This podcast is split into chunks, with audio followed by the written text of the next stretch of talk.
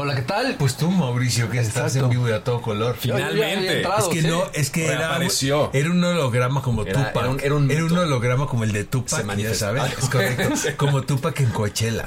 Es correcto. Pues ya estoy de regreso y listo para entrar a este episodio 11 que titularemos Me enamoré de un nazi. Me enamoré de un nazi. Bellísimo título, uno de los mejores títulos que hemos tenido jamás en este programa. Es que eh, y hay mucho que platicar al respecto.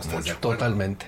Pero tenemos dos películas, seleccionamos dos películas, un clásico del cual somos fans y ya había sido mencionada en Sí. uno de los episodios que es Portero de Noche y la otra es eh, La Zona de Interés por el estreno que es este fin de semana. De Jonathan Glazer. Exactamente, así es que empezaremos por Portero de Noche de Liliana Cavani y le damos. ¿Vas? A mí lo que me, antes de, eh, De contarles de qué va, porque la sinopsis eh, la va a decir mi querido Peli, Está bien. te estoy dando chance, ¿eh? Dame chance, dame chance ¿Sabes qué me impacta de Liliana Cavani? Es una directora italiana, nació en 1933 y tiene una película del año pasado.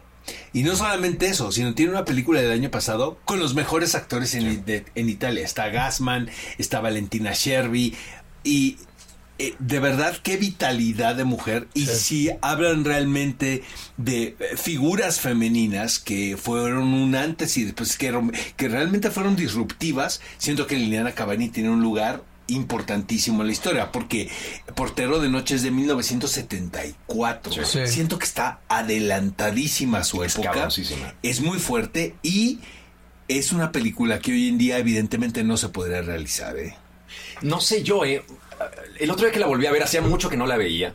Y encontré cosas. O sea, no sé si es una película que no se puede hacer. Siento que es una reflexión tremendamente brillante sobre o sea, los temas que trata. A ver, la sinopsis es. Una mujer es eh, forma parte de un eh, está en un campo de concentración, es abusada por un hombre que al mismo tiempo la protege y se desarrolla una especie de relación entre enamorada de un nazi, este, que es un tipo que la acoge dentro de su círculo cercano, la utiliza, la manipula, se la, o sea, la, la abusa físicamente.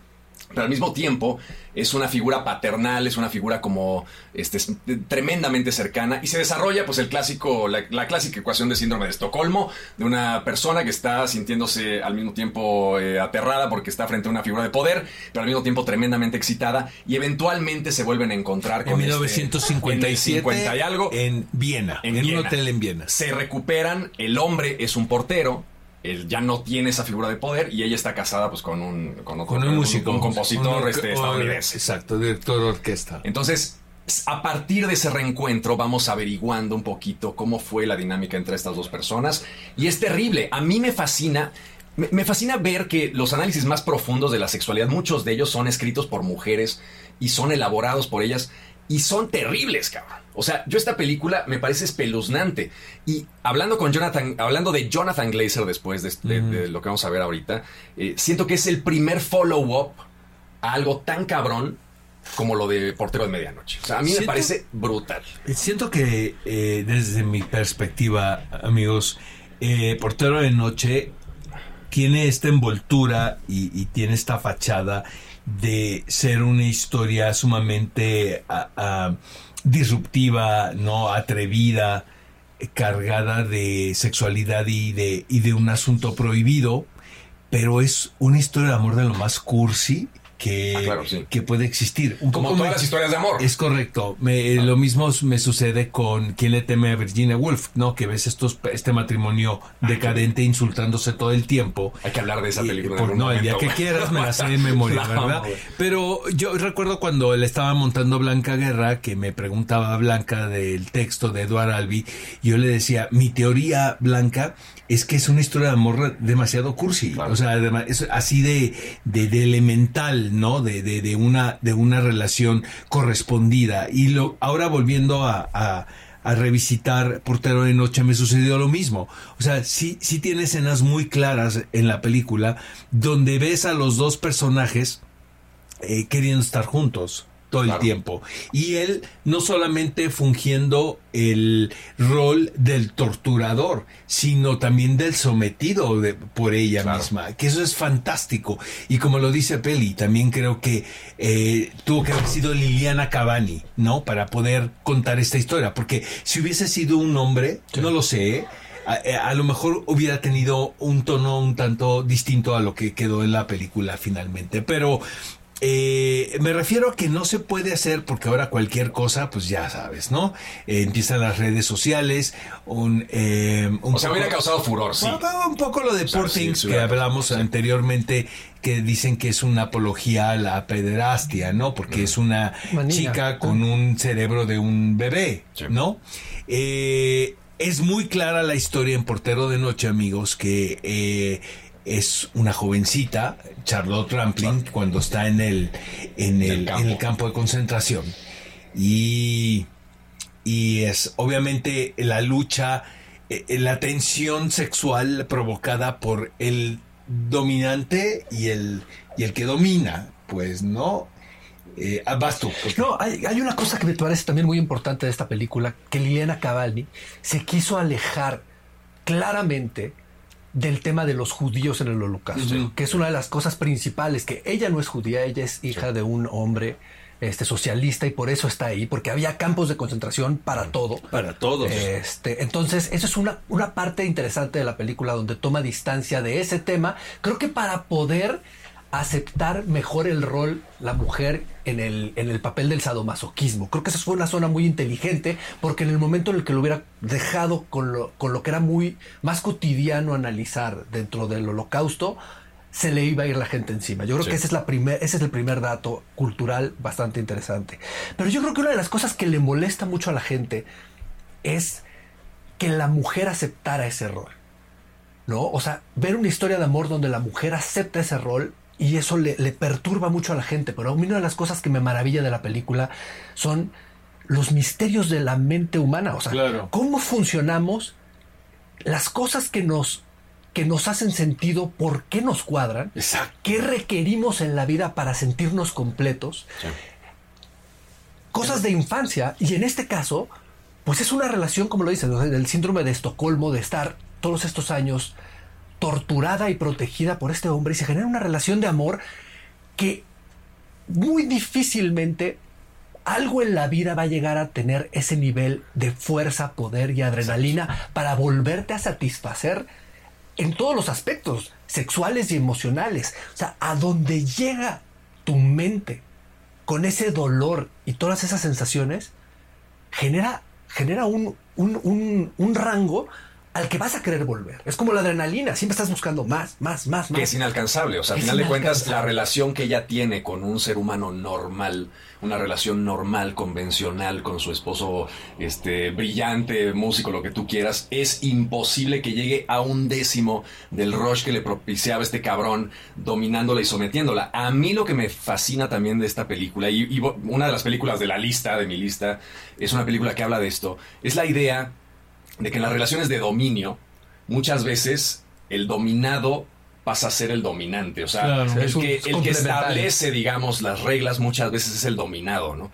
Este, esta mujer en los años 50, vamos, durante el campo de concentración no podía hacer nada. Bueno, una niña. una niña es completamente abusada. El tipo es un, un salvaje, es un animal, es una pinche bestia.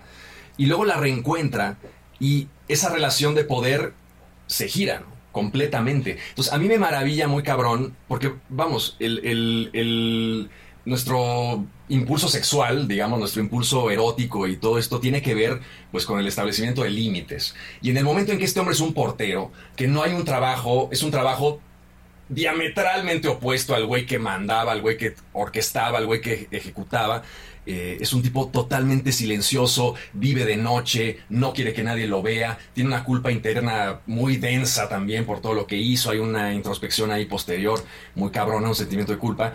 Este, y al encontrar a esta mujer otra vez, el dominio de ella es total. O sea, yo siento que ella es la que impone la regla. Hay, hay un dato bien importante aquí también, que la SS en ese momento en la película se están juntando en ese mismo hotel porque están tratando de borrar todo rastro para los juicios, porque no quieren tener de que no quieren que haya testigos ni nada y que eso los ligue. existió. Entonces, Claro, por Es- supuesto. es- es- El- esto es un hecho, no es ficción. 100% real, el no punto es fake. que la SNC cuando encuentra, porque tienen la foto de esta mujer y saben que está ahí, pues empiezan a, a acosarlos. Entonces, y es una, es finalmente es un testigo ella. Claro, O sea, son a ellos testigos, no les conviene. A lo que vamos, amigos, es que eh, esto fue en 1957.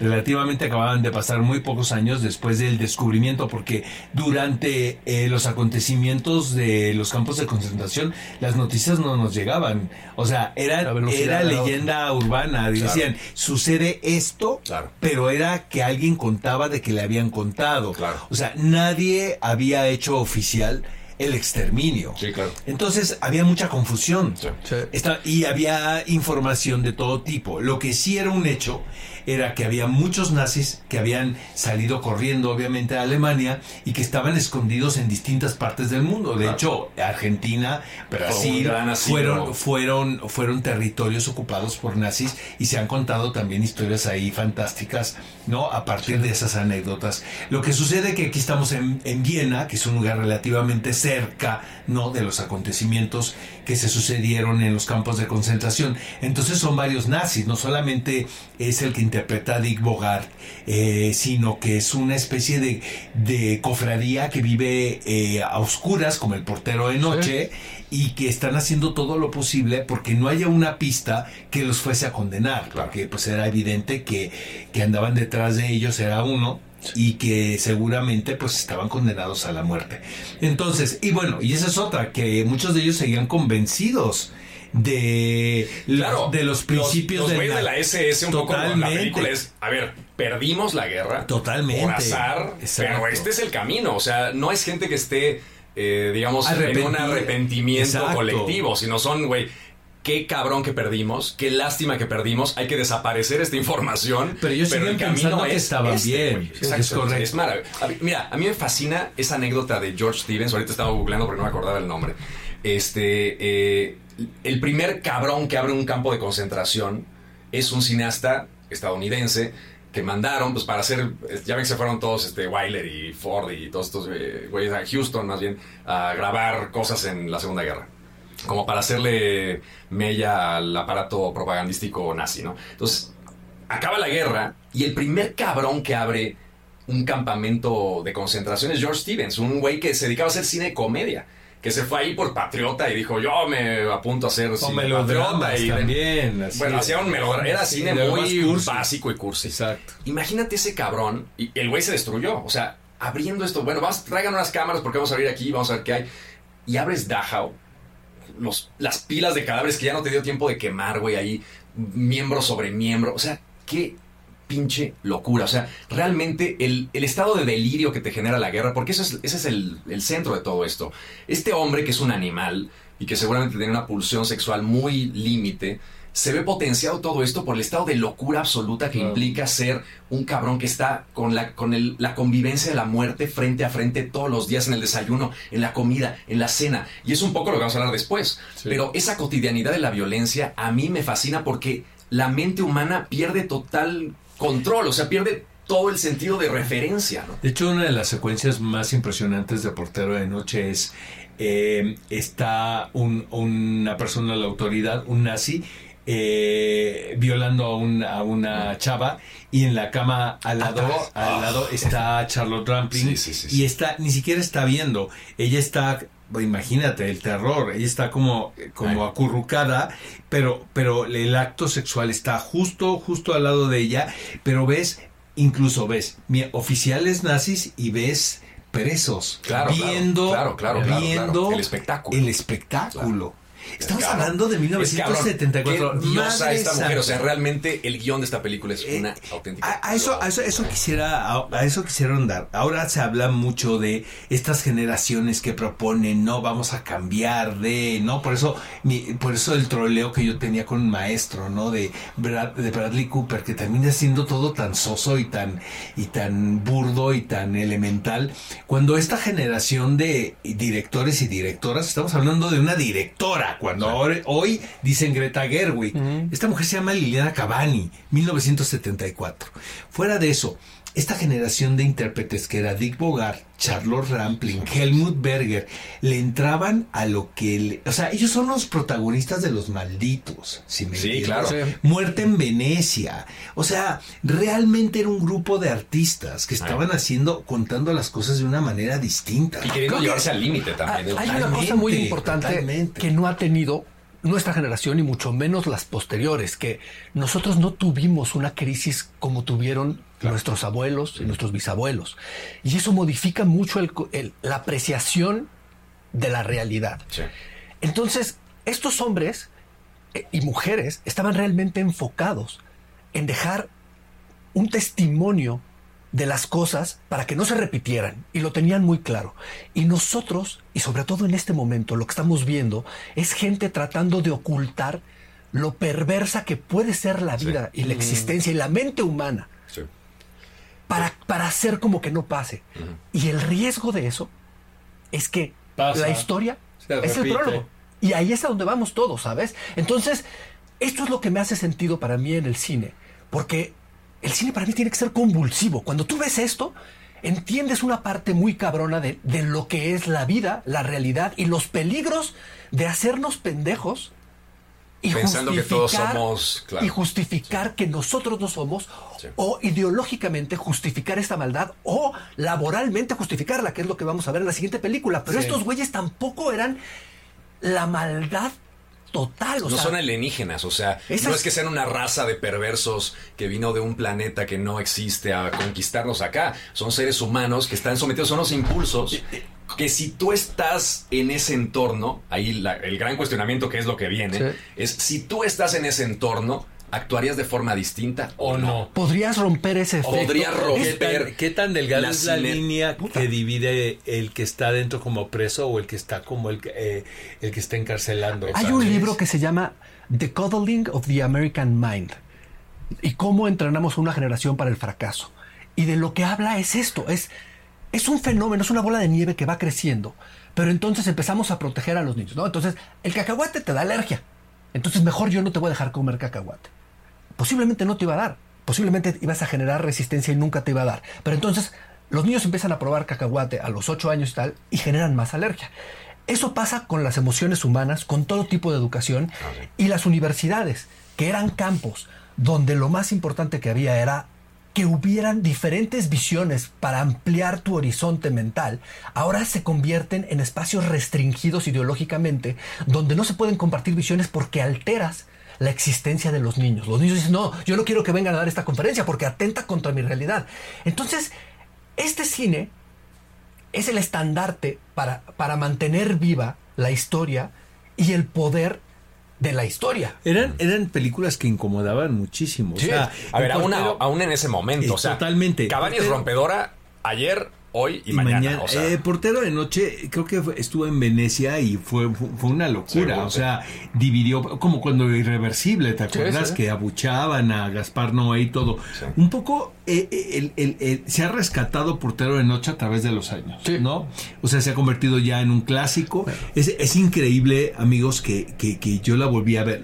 La he visto muchas veces en mi vida, pero la volví a ver hace tres días para este programa y la volví a ver completa, como si la estuviera viendo por primera vez. Es, fascina, es que es, es- es alucinante lo que, lo, que, lo que propone la directora y tiene que ver la incomodidad con la propuesta de qué tan lejanos estamos de eh, las víctimas y los eh, victimarios, ¿no? De los verdugos.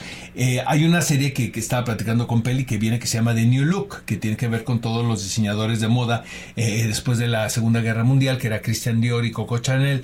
Y realmente las, nadie era ni bueno ni malo, o sea, todo el mundo tomaba decisiones para sobrevivir. Claro. Realmente era eso, es- es- estaban en una coyuntura en la que, como dice Mauricio, nosotros no hemos estado, Claro. que es tomar decisiones a partir de seguir viviendo y de que porque queremos seguir viviendo y protegiendo a los nuestros.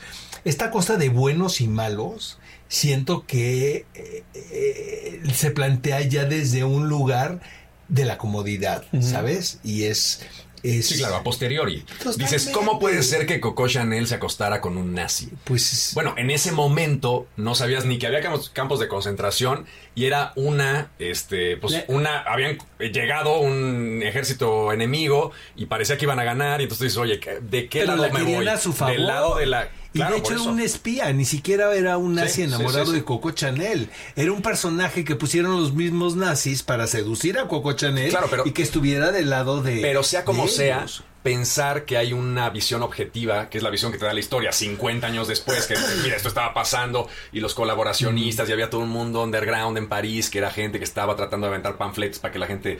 O sea, eso no lo ves hasta 50 años después. Es que hay una- la semántica se va transformando también a través de cómo percibimos la realidad. Y ese es un punto interesante porque cada uno de los directores que ha tocado este tema a lo largo de los pasados 70 años ha hecho un esfuerzo muy grande por desmitificar la maldad y cómo y cómo se presenta, ¿no?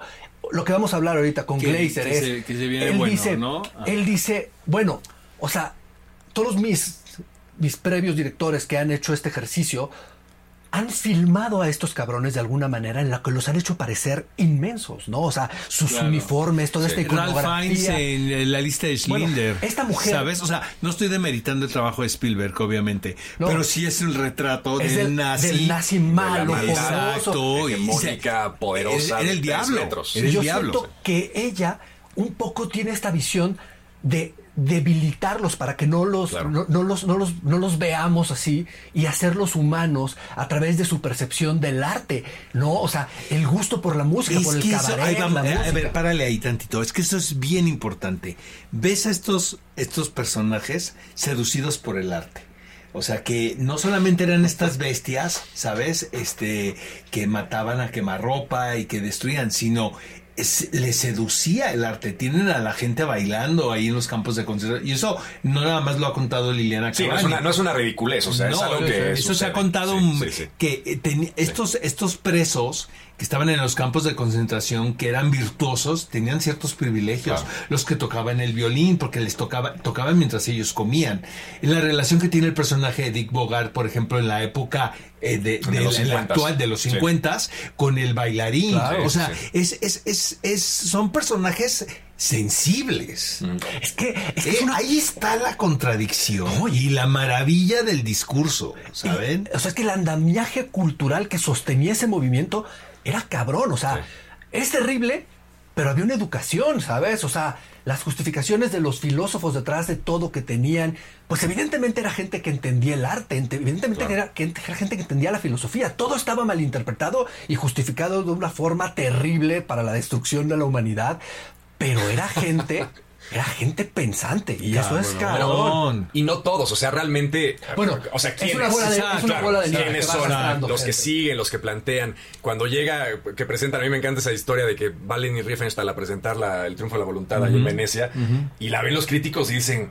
Güey, no mames, esto qué chingados es. Y claro, no, de repente alguien filtra una copia a Estados Unidos y la ven allá y dicen, güey, no podemos hacer nada de propaganda comparado con estos. Estamos jodidos. O sea, si estos güeyes tienen esta propaganda, nosotros, los aliados, no tenemos nada, güey. O sea, para motivar a nuestras tropas y para motivar no, a nuestra gente, no, no, no, era- tenemos ni el fashion sense, güey, ni a Lenny Riefenstahl. No tenemos nada, güey. Tenía, tenían a, este, a los comediantes, ¿no? Y a las, y a las Claro, protagonistas. a la Betty claro. Grable, güey. Sí, sí, sí. Es- Y a las- Chaplin, que más o menos estaba las ahí. pin-up girls de la época, Sí, sí, ¿no? sí. Entonces, Hasta la fecha, ¿eh? Es Pero- muy impresionante el. Porque, claro, dices, bueno, son seres pensantes como todos. O sea, lo, lo cabrón del asunto es no buscar el rollo maniqueo de decir Satanás versus la luz, güey. Sí. O sea, el Sa- Saving Private Ryan, este, la lista de Schindler, a mí la lista de Schindler me parece una gran película, me, gusta un chingo.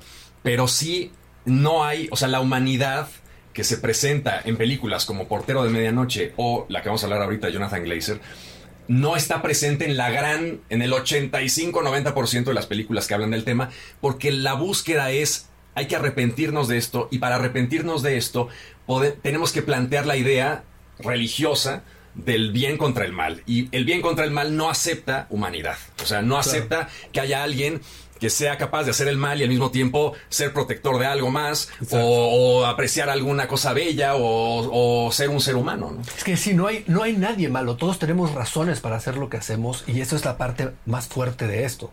Este, hay una cosa que, que me mueve mucho de la película y es, es la parte visual, es que estéticamente maravillosa. los colores de la película y todas las La decisiones que toma, escena, tal cual. porque, porque te deja claro cómo esta mujer toma los dos roles. Y esa es creo que de las cosas más completas en la vida a analizarse.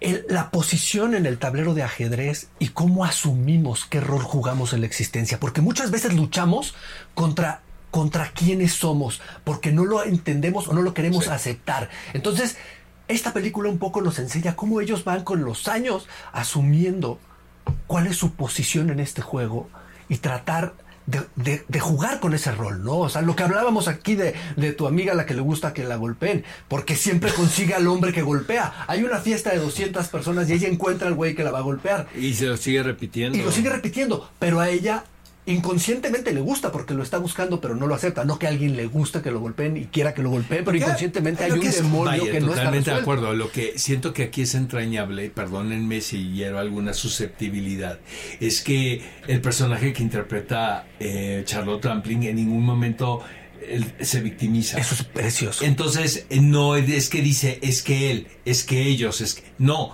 ella está, ella todo el tiempo tiene este rostro de confusión porque está metida en esta... eh, Es que es tremendo y me conmueve muchísimo. no puedo entender. En este engranaje del cual no puede salir, ¿sabes? Y que es y que y lo que ella reconoce es que es más grande que ella. Sí. Y lo que sienta por este personaje es algo avasallador. Y eso es tremendo de la película. De hecho, estuvo a nada de no ser Charlotte Rampling. Así sí. Era Romy Snyder. Ah, es correcto. ¿ella Ah, quería a Sissy era- Spacek o a- No, eh, Mia Farrow. Era. Romy Snyder. Era Romy. Snyder y mi, era primera opción Romy Snyder, segunda opción Mia Farrow. Obviamente todas salían corriendo cuando leían el libreto. Y la gran Charlotte Rampling, con esa visión y esa característica, es la patrona. Dijo, yo lento cuando era una niña. Bueno, ahora pueden ver Dune 2, amigos, y pueden ver otra vez Güey, Charlotte Rampling, de mujer. Dios ¿Qué ahí, tal güey. que nadie entiende nada y entra ella, güey? Todo el mundo entiende todo Una lo que mujer está detrás de un velo. Y hay un velo que la, que la cubre. Bueno, qué papel. Bueno, ahora, Oye. no me, me parece que la película, además, o sea, no es que sea una apología de lo que sucede. Eh, me parece muy interesante el hecho de que hay un evento traumático que está fuera del control de esta niña. O sea, alguien abusa de ella. Eso Desde es claro. los dos. Hay, hay algo arriba de los dos. Hay una fuerza arriba algo de de- los dos. pero él tiene la opción. A ver, hay una Claro. responsabilidad mucho más directa de él. O sea, ella es una niña. Sin duda. Hay un abuso violento que trastoca algo. Ahora, una vez arrancado ese mecanismo, una vez que empieza ese pinche mecanismo, eh, lo interesante de la película es cómo reaccionas, o sea, cómo se modifica la vida de este ser humano este, en función de un impulso tremendamente azaroso, violento, que no de- debe haber ocurrido, que no, y cómo as- asumes situaciones que se desatan a través de ese impulso. O sea, porque la vida es este constante, güey, me chocan o alguien me rompe el brazo o algo me sucede y mi vida se trastoca completamente y descubro a través de dolores que yo no conocía, situaciones que no conocía yo de mí mismo, que es lo que le pasa a esta mujer. El hombre y sus circunstancias. El hombre y sus circunstancias, exactamente. Peliculón loco, amigos. Mi escena favorita, obviamente, que es- y tiene varias, ¿eh? El, el final, per se, ¿no? Es, es, es un clímax muy, Muy cabrón. muy potente, pero la escena donde ella está vestida como nazi, que Ah. está, en, está en topless y que está entreteniendo a los nazis, es... Es icónico. Es cuando quieres hablar de algo icónico. Yo, yo no sé en qué momento se le ocurrió a Li- Liliana Cavani eso, pero es un- una de las imágenes más conmovedoras de la década, yo creo, de los 70. No, yo, yo creo que de la historia del cine es una de las Totalmente, imágenes más poderosas que se ha construido. Sí. Una niña vestida de nazi bailando y cantando para ellos. Dice, estaba, cuenta ayer en Criterion. Pero con la sensualidad, No, como- No, no, como es, horrenda y, y la construcción de todo es perfecta. O sea, es, es un horror fest y además un horror filosófico Total- cabrón. peor, peor aún, porque sea, es, es mucho- terrible. exacto, es hasta to the core, como dicen los gringos. Cuenta ella, eh, cuenta Liliana Cavani en, en uno de los- documentales de Criterion Collection, que cuando están filmando la escena donde Dirk, Dirk Bogart entra y le dice, ¿por qué regresaste? Sí. Y bueno, la golpea y acaban teniendo sexo. dice que hubo un momento en el que Charlotte Rampling para y va y le dice, o sea, tienes que hacer algo porque si no, no vas a acabar de grabar esta escena. Le dice, ¿por qué? Dice, veme la cara. Y voltea a verle la cara y dice, ya estaba toda roja. Y le dice, ¿cómo? ¿Te está golpeando? Y le dice, claro que me está golpeando. Dice, pensé que estaba Wow. actuando. Dice, no, me tiene, me ha agarrado a madrazos las últimas dos horas. Pues dice, bueno, ya no vas a poder no se grabar puede porque estoy rojo. No, exacto. Para mí Dick Bogart es de mis, ac- de mis top 5 actores favoritos de la historia. O sea, eh, eh, un tipo eh, sumamente, independientemente que golpeaba, pero eh, un tipo... Un tipo Era actor de método. No, y una, y una- y una- y un actor adelantado a su época en todos los aspectos de su vida, en su manera de vivir. Eh, autor, novelista, eh, o sea, grande, grande, grande entre los grandes. ¿Dónde? Es que sabes que me han preguntado mucho, ¿dónde puede ver el público este película loco? Este película loco está en Criterion Collection, en Criterion Channel, que Exacto. tiene un canal. Hay que buscar VPN, amigos, el Sí. VPN. No, ¿sabes que Criterion sí No te podemos puedes decir. meter en cualquier lugar del mundo? Pero requieres bueno. una tarjeta gringa, ¿no? No, yo no, yo no, que yo la pago con la mexicana. ¿Ah, sí? Ajá. Ajá. Sí, Ah, yo la no pago. tiene Yo- Yo, yo restricción. donde me quedé tenías que Creo que tener No, la al pues ya no, eh. Ah, pues yo ya. pago, yo ya pago la anualidad, de hecho, y de- lo recomiendo, amigos. Yo sé que, que es un zorrajazo de repente, pero. Ya, pero tener Netflix a tener Criterion. Yo Collection, prefiero tener neta. Criterion Collection, amigo mío, y, y, y la pueden ver el momento que ustedes quieran. Hay, hay, hay también extras en, en el Criterion. Tiene unos documentales Channel. muy padres. Tiene unos documentales increíbles acerca de esta película. Evidentemente la pueden rentar en Apple y en Amazon. Está el Blu-ray de Criterion, que es este, la restauración es hermosa y los documentales son espectaculares. Y ahí está, o sea, está muy a la mano. Esta, esta película en especial es de las cosas que más están a la mano.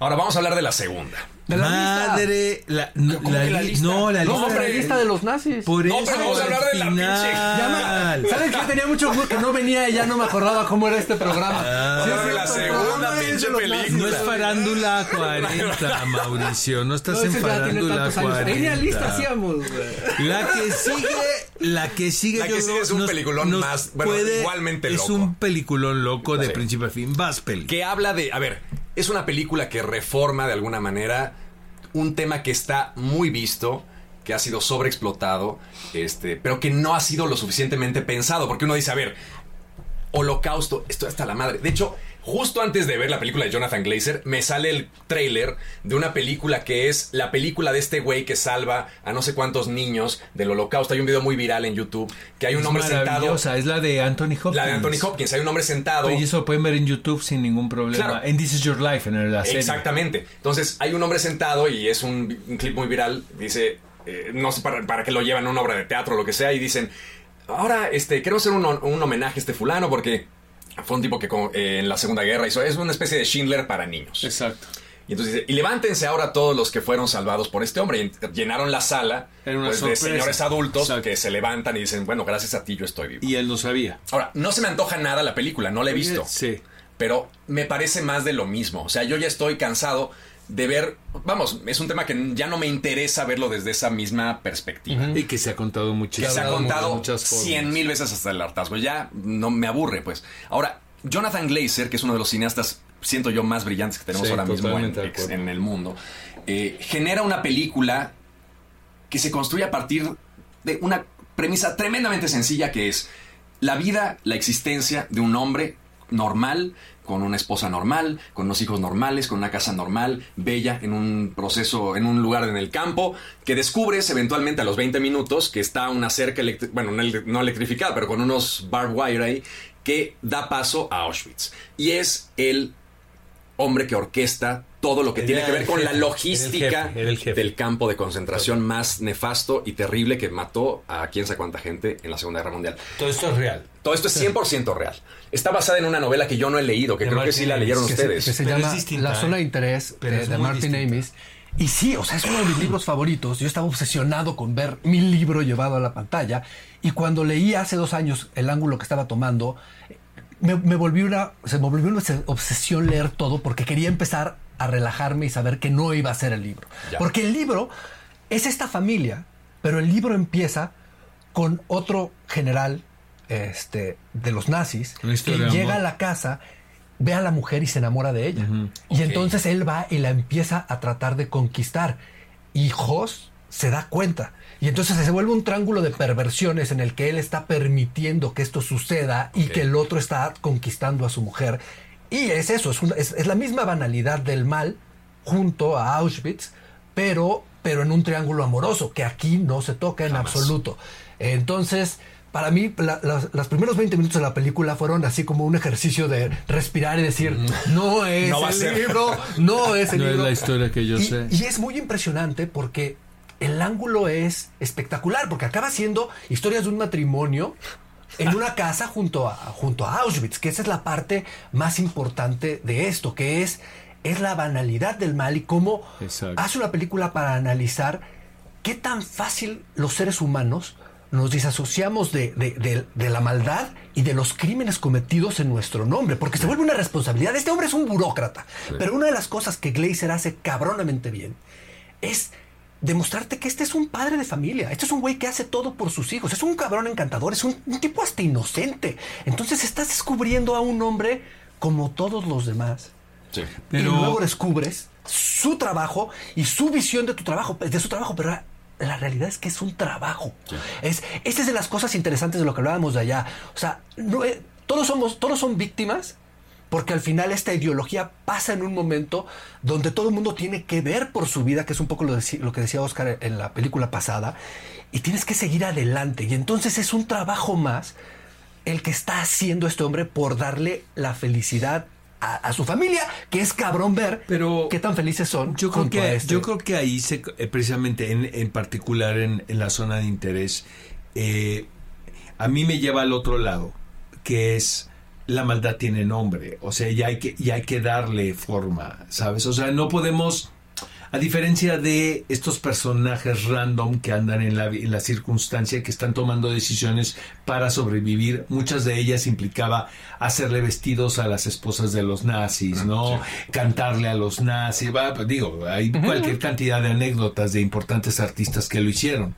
Y que, pero aquí está muy cabrón, porque lo que hace Jonathan Glazer de una manera magistral es el acercarte a cosas que tú crees que se vienen como un hecatombe. Por ejemplo, una revolución, una, una, una toma de, eh, de Estado, ¿sabes? Una, una conquista. Se- in- invariablemente te lleva a la pérdida y al sufrimiento y, al, y, a, y a la gente eh, eh, que es apresada, eh, en fin. Y aquí no, aquí lo que es terrible es que te, te plantean la aparente vida apacible de una familia clase media En su alta. barrio, que es un barrio marginal. una- es, una, es una casa de veraneo Sí. totalmente, con sí. todas las facilidades, junto al campo de concentración más terrible en la historia del siglo pasado, que es Auschwitz. Lo que es que lo que propone realmente Glazer y que es a partir de la novela de Martin Amis es, es eso, es no estamos tan lejos. No, No estamos tan lejos, pero el no estamos tan lejos, digo, aquí en México estamos viviendo una, una cotidianidad tremenda porque estamos rodeados de violencia todo el tiempo en todas partes. Pero eh, es tremendo porque, y a mí, a mí realmente lo que me impacta de la historia es el que, el que dices, qué tanto saben o qué no saben los aristócratas. Saben todo, creo. Desde Bueno, ahí punto de en, vista. en este, en este filme saben todo. Por ejemplo, O sea, el- llega el- un el momento, amigos, sabe- de ellos viven una vida aparentemente cotidiana y normal, que es una pareja que tiene sus hijitos, eh, todos arios, ¿no? Y van al picnic y luego nadan en, ¿no? En un lago, este, y vi- ves eso, pero de repente llega- llegan ahí, que eso es lo maravilloso que hace Jonathan Glazer, que son pequeños como viñetas, por ejemplo, la ropa, que llegan y les entregan ropa que ellas no preguntan de quién es. No, pues, Sí. Y les dice, le dice la patrona que es Sandra Hüller, ¿no? También, Que- ¿qué- que- qué año ha tenido esa no mujer? manches, es el año de Sandra Hüller. Dice, a ver niñas, escojan una pieza y lo que más les guste, ¿no? O sea, sí saben. Ah, no, por o supuesto. no, o no, No, bueno. quieren saber. No, no, no, saben perfectamente. A mí, eh, de esta película me maravillan un chingo de cosas. Este, pero entre ellas, esta visión del, del- de la cercanía que estamos de la zona de interés todos. O sea, al final, a mí, la, la parte que más me rompe y que me, y que me fascina y que me- digo, ¿qué, qué director tan brillante este cabrón. Hay un punto en el que el artífice de todo esto, que es este hombre que vive en el eh, host, este, va bajando unas escaleras este, está en un proceso ya muy final de lo, lo querían sacar del campo, luego lo reinstauran, tiene como este duelo de poder que está perdiendo poder y luego lo, lo recupera. eh, y, y él es un hombre feliz porque es muy eficiente, ¿no? O sea, es tremendamente eficiente. Los nazis lo reconocen porque es un tipo que ha logrado mantener una logística que es impensable. O sea, es una fábrica de muerte con una logística impecable, ¿no?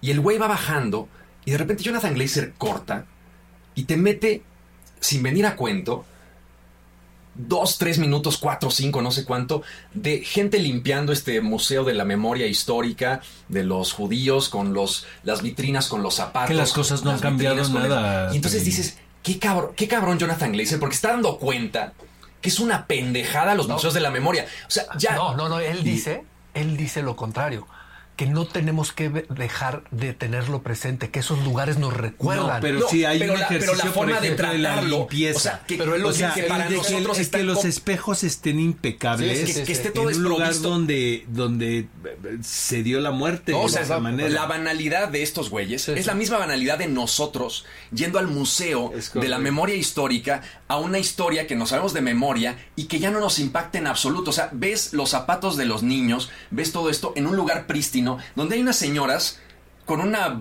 este, aspiradora limpiando aquello, o sea, dejando sin la menor mancha un Exacto. vidrio que del otro lado tiene un mierdero Yo así de ropa entendí. sucia. Yo, Yo lo entendí, entendí. como Pero una crítica cabrona No, a nuestra visión actual Pero de eso. no, y deja eso, Él todavía él la, dice todavía la situación ¿eh? de la clase, o sea, él la sí habla de clase, la clase laboral, o sea, va el turista, paga un boleto, Es un espectáculo, güey. porque, Es cobran, sí. cobran, entras y ves gente haciendo la limpieza. Claro, o sea, yo me imaginé a mí mismo en ese lugar diciendo, qué pinche banal, güey, pagar 30 euros por meterme a Auschwitz a ver la ropa de los güeyes que estuvieron aquí y luego traigo mi celular, güey, y me tomo ¿no? una foto o este hago algo y me voy a comer al, después me voy a comer al chilis alemán, güey, y, y- y me parece de lo más banal toda esa experiencia turística de la muerte. O sea, me encantó que lo metiera ahí. Ya no sé cuáles son sus implicaciones. No. Yo lo percibí como una crítica cabrona a nosotros mismos 70 años después, viendo esto y, y yendo después por unas papas. Y no, fritas. es, no un Starbucks al lado de Claro, Sí, un Starbucks al lado de Auschwitz, que eso es lo poco que falta. Pero sí, la mención de él es que me- esa es la historia. Y detrás de cada uno de esos zapatos hay una historia y hay un ser humano que murió ahí. Y no lo tenemos que dejar de ver. Y tiene que estar siempre presente porque se puede repetir. Y acabas de ver qué tan difícil es darte cuenta de lo que está pasando. Porque vienen con olas ideológicas. Entonces todos, como lo que vivimos en México, las cosas se empiezan a justificar. Y es muy difícil percibir qué está bien y está mal. Porque no hay nada más peligroso en la vida de los humanos que todos estemos de acuerdo en una idea. Porque por esa idea se cometen las peores atrocidades. Y esa es una de las cosas como más cabronas de, de, de este, de esta película. Ver qué tan, qué tan cabrón es entrar, al- qué tan fácil es entrar al tren del mame. ¿No? Ah, claro, sí. Una de las cosas que más, de las escenas que más me maravilla de la película, te lo juro que la, la tengo tatuada para la eternidad en mi cabeza, es la licitación Ah, del por el Ah. horno. Te lo juro, cuando yo la estaba viendo, o sea, se me empezaron a temblar los pies de la emoción, así de no puedo creer que estoy viendo una licitación para un horno. Y, y- y como toda licitación, hay un punto de venta. Entonces estás Claro. viendo a este güey que le están vendiendo un horno donde le- le- la justificación es, aquí puedes quemar 500 personas. Mientras se está Se enfriando el pasado. Entonces, esto se mueve y puedes quemar otras 500. Y puedes estar quemando alrededor de 200 personas por día. Nadie te va a ofrecer un... Y entonces estás viendo la cosa logística, la ingeniería, estás viendo el punto de venta. Yo decía, no puedo creer que estoy viendo una licitación de un horno de cremación en una puta película y la escena es brutal. Y como nunca estás viendo todos estos crímenes, que es una de las justificaciones más interesantes para mí de la película, no ver un crimen porque enalteces la maldad, no sabes Sí. cómo la va a percibir la gente. Entonces lo que él dice es, no me interesa filmar ni narrar el mal tomando decisiones visuales. ¿Por qué? Porque en el momento en el que yo pongo la cámara para hacer un close-up del nazi, ya estoy enalteciendo la figura. Entonces no quiero decidir. Entonces lo que hace él es en esta casa esconder las cámaras. Y los directores de arte las forran para que los actores no tengan conciencia de dónde están. Y es un Big Brother, él, lo dice, es un Big Brother realmente la estructura narrativa.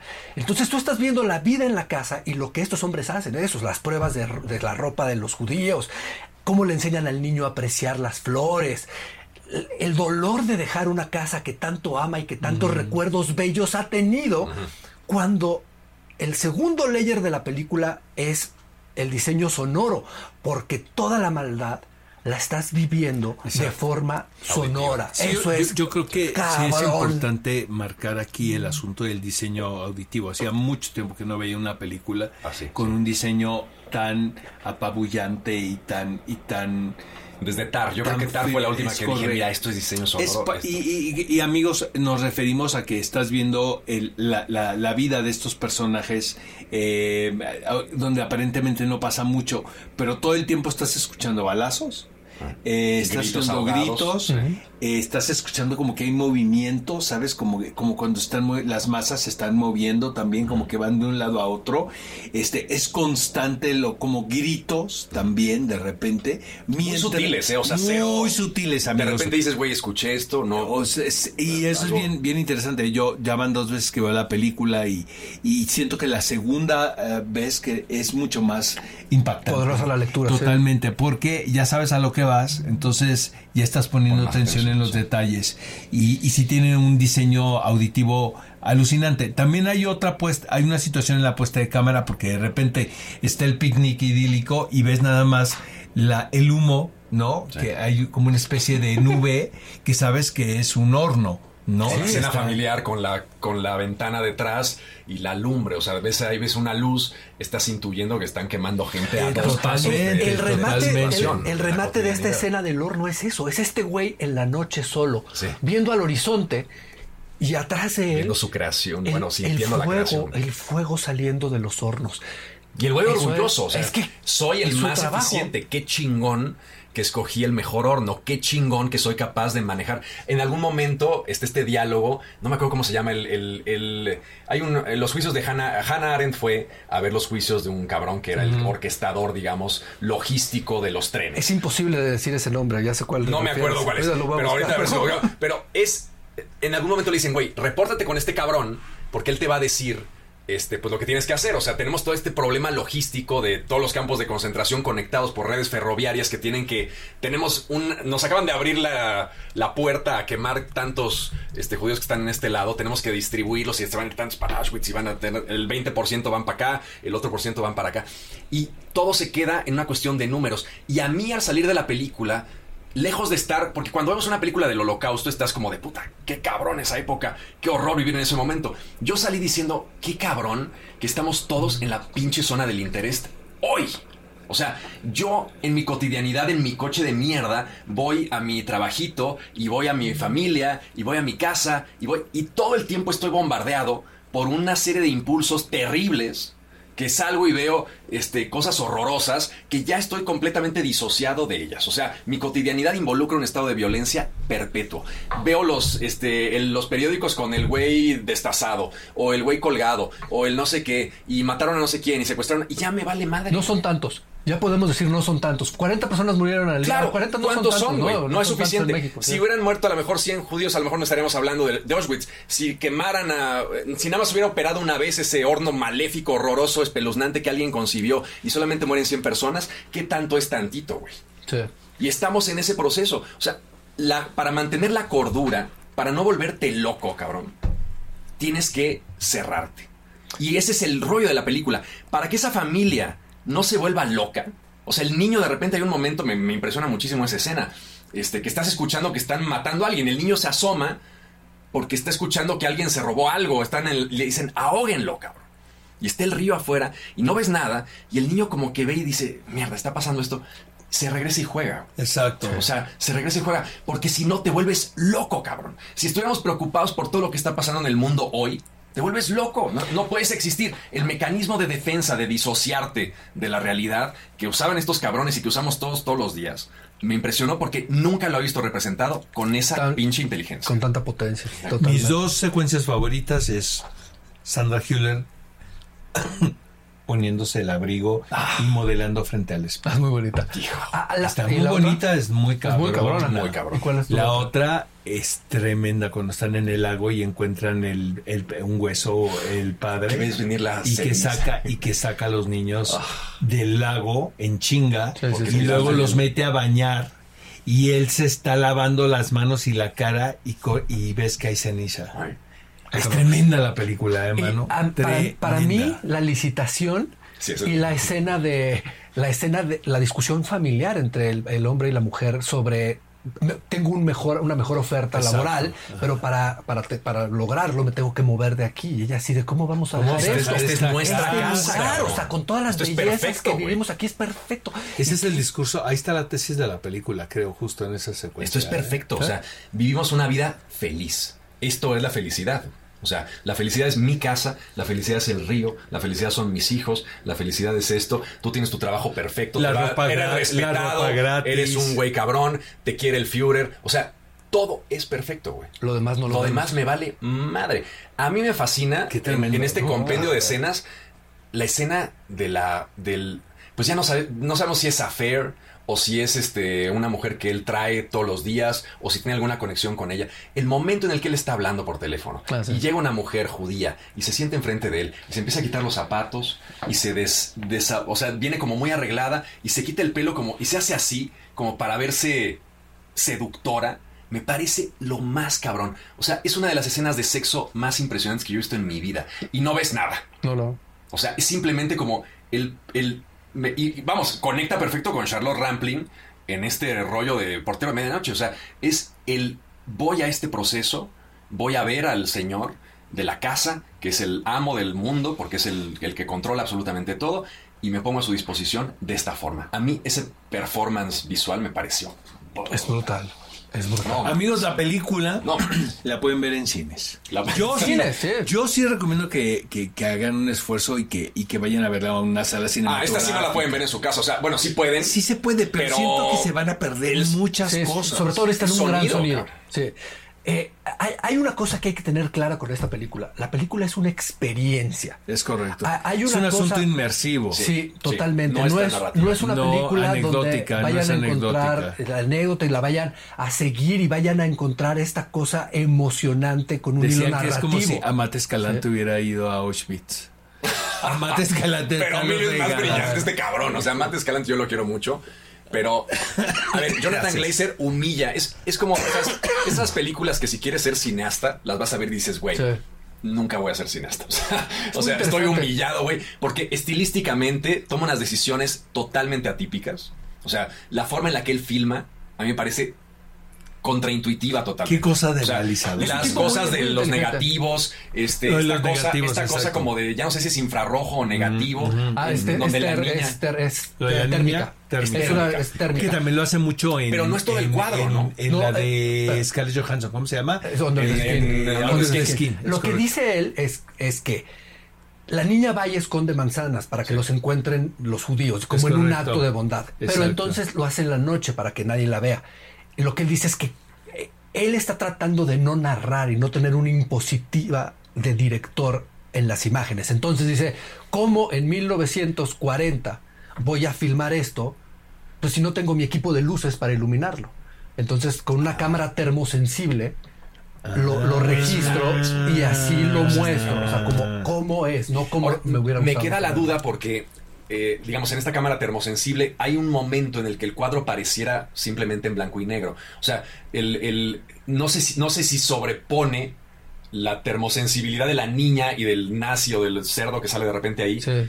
Y todo el cuadro está fijo. Realmente me, me intriga mucho. No sé cómo lo hizo. O sea, Yo creo que me la maravilla lo que- el resultado me maravilla. Las justificaciones deben de ser al filmar, ya luego debe de meterle mucha mano en post, post. para lo que logró. Sí. No, es impresionante. En serio, esta película me, me devastó, me maravilló, me pareció perversa, me pareció bellísima. Vayan a verla al cine con el mejor sonido que encuentren. Aquí, bueno, la, la mejor pantalla, el mejor sonido. Increíble. Viene la lista, Mi amigos. lista, Me enamoré de un nazi. Así se llama el episodio. Mamá, me enamoré de Ma- un nazi. Exacto. Mamá. Ahí está. Mamá, me enamoré de un nazi. Así se llama este episodio. Eh, yo, la verdad, amigos, no traje tantas historias de amor, aunque hay historias de amor aquí implícitas algunas, sino de estas películas que a mí me impactaron, que tiene que ver con la temática, ¿no? De, de este episodio. Juicio en Nuremberg es eh, probablemente si lo vemos hoy en día nos puede parecer un, to- un tanto naif, ¿no? Y, y esquemático y lo que me gusta de la película es el momento en el que se hace, que es, volvemos a lo mismo, cuando no teníamos la información que tenemos hoy en día, ni la cantidad de documentos cinematográficos o incluso impresos que tenía que ver con lo que realmente había pasado. Y lo que, pare- lo que hace, eh, sucede en Juicio en Nuremberg es una producción muy grande eh, de un estudio norteamericano donde contratan a actores eh, de lo más atípico precisamente para darle la diversidad. Es- hay, hay que ponernos en el contexto. Pero es Judy Garland interpretando a una, a una sobreviviente. Es Montgomery Cliff ya en la decadencia después de las operaciones ¿no? que se había hecho. Entonces, Maximilian Schell, que para mí, bueno, ¿verdad? Es uno de los grandes. El hijo de Saúl, eh, Son Ah. Saul, sí, sí. peliculón loco, de verdad. Eh, Dense chance de ver esta película, es tremenda. Es una película cámara en mano, ¿no? Este, todo el tiempo es, es, es, es una, una película muy perturbadora y, y- y de verdad con una anécdota muy poderosa. Jojo Rabbit, yo sé que divide opiniones. No, yo A mí me- amo yo, pero me gusta muchísimo, sobre todo, lista, sobre todo por el ejercicio, porque es una cosa que solamente Taiki Waiki, Ta- Ta- Taika Waititi. Taika Waititi, ¿sí? Taika Waititi. Eh, pudiera hacer, porque Sí, sí. es una casi comedia. Sí, sí, no, no, no. Y, y hacer este personaje, ¿no? Este Hitler, ¿no? Y es como darle la vuelta a lo que estamos a- acostumbrados. Y al final es lo mismo, hablar de cómo crecemos, el niño crece en esto, esa es su realidad, eso es lo que ve y eso es lo que ac- acepta como, como la verdad. Y por eso tiene a su mejor amigo imaginario a Hitler, ¿no? Eh, la decisión de Sofía, pues yo siento que es una película que probablemente encierre eh, en una anécdota eh, el sufrimiento, ¿no? De quienes padecieron de la Segunda Guerra Mundial, ¿no? Es, una mujer que tiene que decidir con qué hijo quedarse, ¿no? Sí. A petición de los nazis. Amén. No, o sea, yo no puedo con esa película. Esa película Costa Gabras. Sí. Esta película acaba conmigo cada vez que la veo. Porque tiene que, aquí hay dos asuntos que me provocan. ¿Qué estaba haciendo la iglesia justo en ese momento? ¿Cuál era la postura del Vaticano? Y este personaje que interpreta Matthew Kasowitz eh, ingresa él por voluntad a un campo de concentración y para poder ver lo Claro. que se decía que estaba sucediendo en un campo de concentración. Y, y finalmente eh, las palabras de él de ¿dónde está Dios? ¿No? ¿Dónde está Dios? Y, te- y le dicen, salte de aquí. Y, porque él podría salir del campo de concentración. y él dice, un- quiero entender hasta dónde se puede llegar. Sí. ¿Sabes? O sea, quiero ver el límite de esto. Es poderosísima Amén de Costa Gabras. Y hay una película de eh, esta directora Agnieszka Holland que me, me acaba conmigo también, que se llama In Darkness en inglés. Tiene que ver con estas familias de judíos que descubrieron que podían vivir en las escondidos en las cloacas. Entonces vivían en el- los subte- Ah, no eh, de- vivían en las ciudades en los subterráneos acompañados de las ratas Dios. y comiendo con las ratas. Este, y eso, eso es un hecho, es un hecho real. Y la película termina de una manera que uno de los sobrevivientes obviamente se enferman y se mueren la mitad, obviamente pues, de, de, de salud, pues de, de, de, de, de- de la contaminación, porque vivían en, en, en, lo- en los, en las aguas negras y levantan la, ¿te acuerdas? La, que esa es la, la escena, ¿no? Él levanta y ve cuando llegan los aliados y de esta manera ellos pueden salir. Ah. Es tremenda la película In Darkness, ¿no? Qué belleza. A ver, A ver. eh, no sé si quieres, ¿no? Paz. Va. Este, yo tengo pocas, tengo nada más cuatro. Eh, tengo una película de serie B que me mama y me parece interesantísima porque es de las pocas veces que se habla de sexo y nazismo de manera pues muy desta- des- deschavetada, pero vale la pena que la vean. Se llama Ilsa She-Wolf of the SS.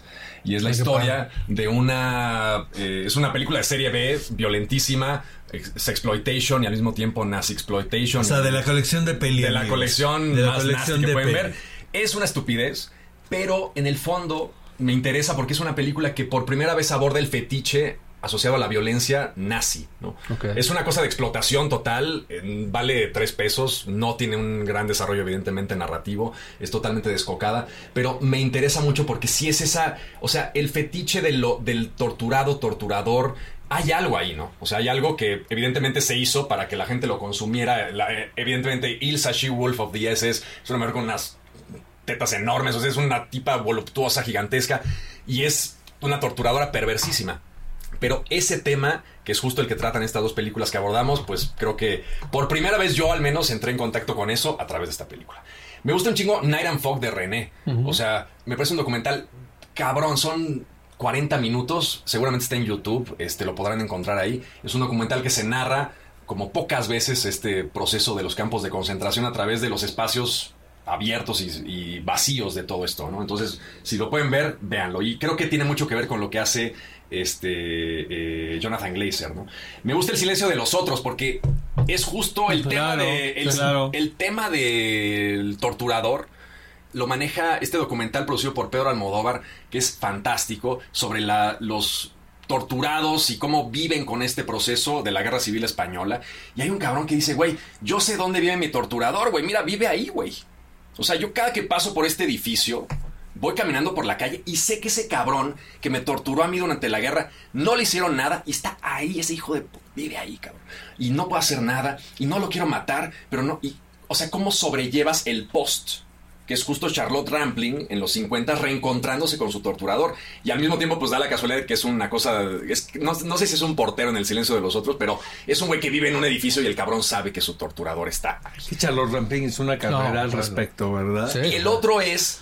la última es una película fantástica que se llama The Duke of Burgundy. Sí, buenísima. bellísima, en donde descubres que muchas veces en las relaciones sadomasoquistas y en las relaciones de poder, este, la que tiene el control no es precisamente la que ejerce el poder. Es un romance lésbico bellísimo, terrible, en donde, claro, hay una relación de poder de dominio de una mujer con una mujer que viene a hacer la limpieza de su casa y eventualmente conforme va avanzando la película te das cuenta que el mecanismo de poder y control de las dos es totalmente diferente a como lo, lo habías imaginado al Como ver The- The el Servant, dominio y The el, y el Servant. Exacto, The Servant. Vean esas Tú películas. tam- son traes a. Aimee y el jaguar. Sí, claro, que también es una historia de Lésbica. lésbica. Aime and Jaguar, que es una película igual. En 1943 es- 43 en, Ber- en Berlín, la esposa de un militar, un hombre de la SS, se enamora de, de una mujer judía y es otra película lésbica. Eh, Phoenix de Christian Mm, buenísima, que es una mujer sí, sobreviviente sí, de. Auschwitz desfigurada que regresa a descubrir si su hombre o no su hombre fue el que la, de- de la, la delató.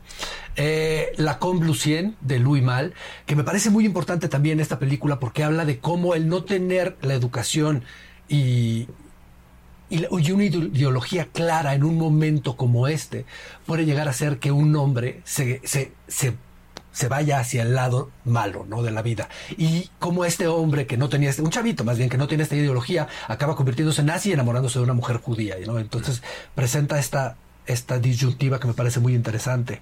Europa, Europa también. Uy, de Agnieszka Agnieszka Holland. Ya iban dos de ella que también habla de lo mismo, ¿no? Un, un niño que se tiene que hacer pasar por nazi para sobrevivir. Este, Que se tiene que coser el pene para que no vean que tiene que se hizo la Claro. circuncisión, ¿verdad? Una cosa así. Cabaret, Tremenda. que es Cabaret, pues, es la- favoritos, es la- Fosse. clásico, Sí, es el triángulo amoroso ahí.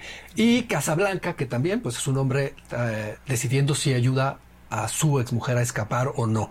Traté de enfocarme en eso como en Y, historias de pero amor. Casablanca la puedes volver a ver sin ningún problema. Siempre. Sí, claro. Siempre. ¿Estás de acuerdo que Sí, vuelve- sí. volvemos a caer Y redonditos como, de puta madre. O sea, Eh, caemos redonditos como niños de Kinder Amigos, ya fue. se terminó. Se acabó. Mamá Me enamoré de un nazi. Por favor, compartan este episodio con sus amigos, con sus familiares, con su abuelita también.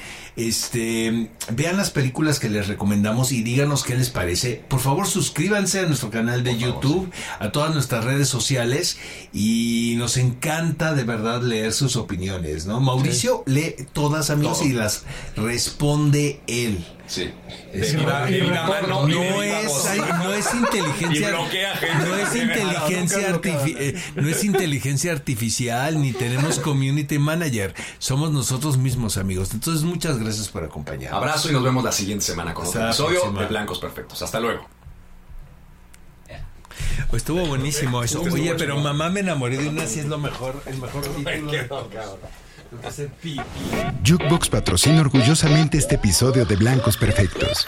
Jukebox, soluciones ilimitadas en producción audiovisual, digital y conceptual para eventos presenciales y virtuales. Somos Jukebox, 30 años de creatividad y producción.